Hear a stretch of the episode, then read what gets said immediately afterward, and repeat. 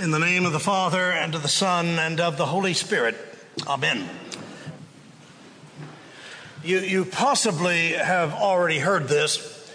Uh, if you have, it still bears repeating. The elderly lady showed up in the back of the church, and, and the usher very politely asked her if, um, if he could help her be seated. And uh, she said very graciously, Oh, thank you. So he brought her into the church and, and he put her on the aisle, right on the aisle, uh, so she could you know, be right there. And um, as he was seating her, he said, I'm, I'm putting you here in, in, case you need to uh, leave, uh, to get out.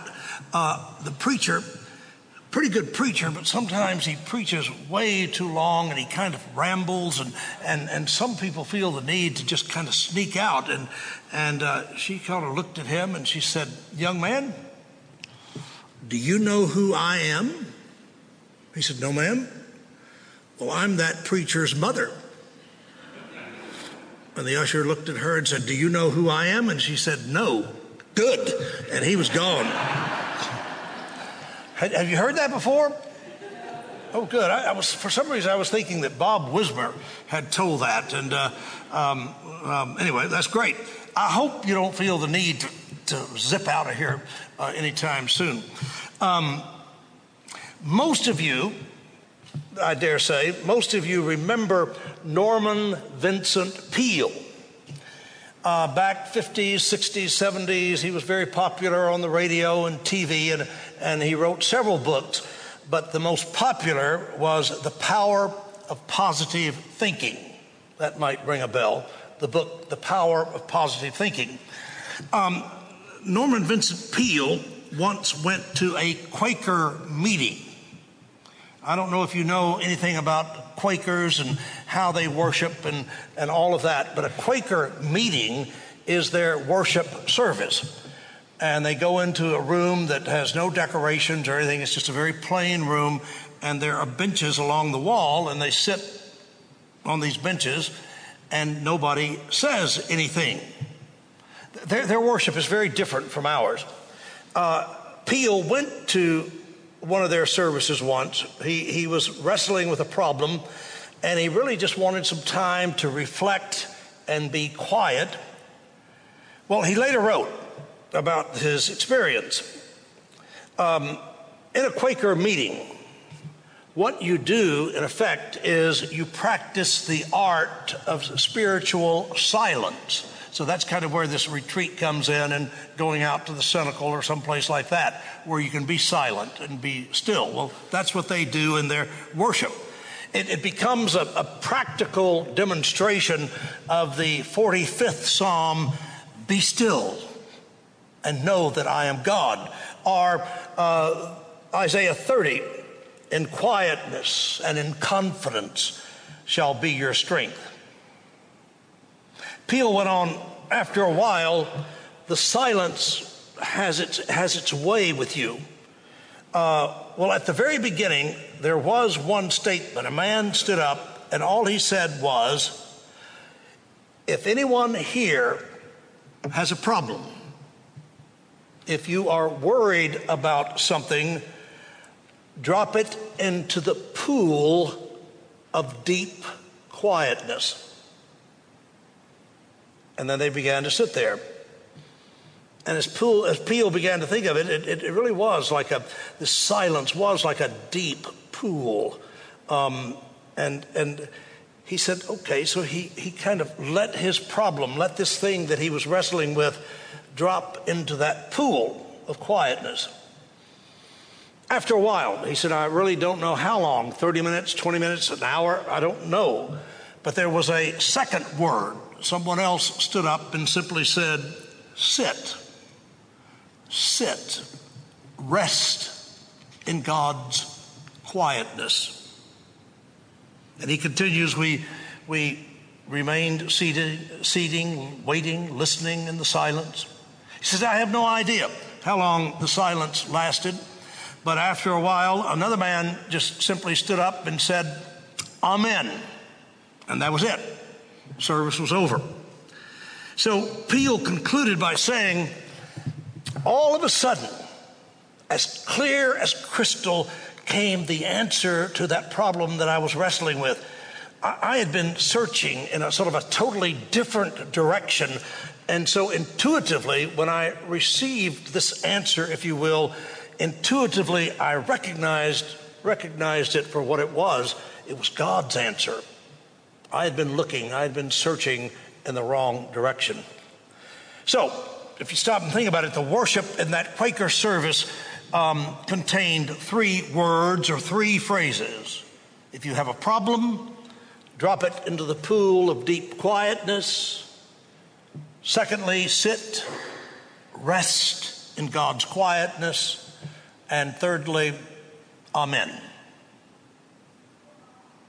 Well, after an insanely busy and draining period of teaching and healing, Jesus and his disciples had given of themselves over and over again, day after day after day, and Jesus tells his disciples, Come away to a deserted place, all by yourselves, and rest. Now, there are four different parts to that sentence, and that's why I said it the way I did. Come away, deserted place, by yourselves, rest.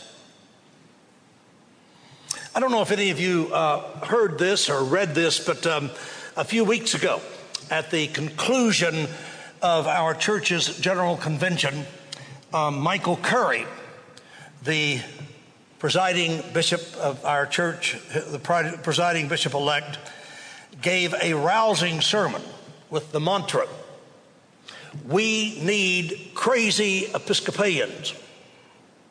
We need crazy Episcopalians. His point was that Christians need to buck, to stand against the trends of this world and, if you will, go against the grain, go against all that society is saying.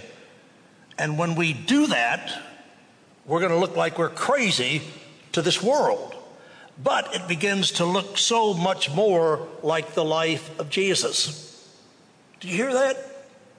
We need to stand up and buck the trends of this world, this secular world in which we do. And to the world, we're going to look crazy. We're going to look funny. But if we do, our own lives are going to begin to look much more like the life of Jesus himself. Bishop Curry will take office in January, and I really truly believe that it's going to be a new and hopeful day for our church. Well, if we're going to buck the trends of the world, uh, one such way to do it is to, if you will, stand apart from, stand against the idol of busyness. We need to rest. Our world is a crazy, hectic, frenetic place. You all probably, most of you know much better than I, but all the miracles of modern technology, we are only a cell phone away from everyone's dings of need.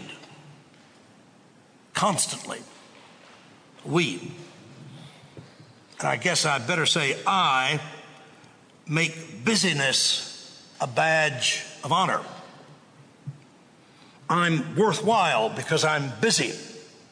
I'm worthwhile because I work all the time. And yet, and yet I know, I know deep down inside that I have a worth that has nothing to do with that, and you do too.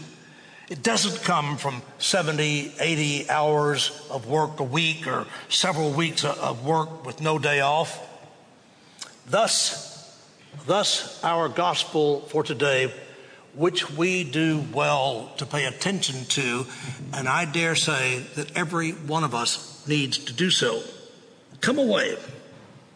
Come away. It's not just going away, but it's coming away with Jesus. Jesus is the one whose yoke is easy, whose burden is light. He is the embodiment of refreshment in the presence of God. We need to come away, to go apart with Jesus to a deserted place, a place where there is nothing, a place deserted of Wi Fi and email and voicemail and Facebook and Twitter, a place where we can be with Jesus and with no one, no thing else. The third phrase, all by yourself. And in case you missed it in the last phrase, Jesus really means it. By yourself, apart.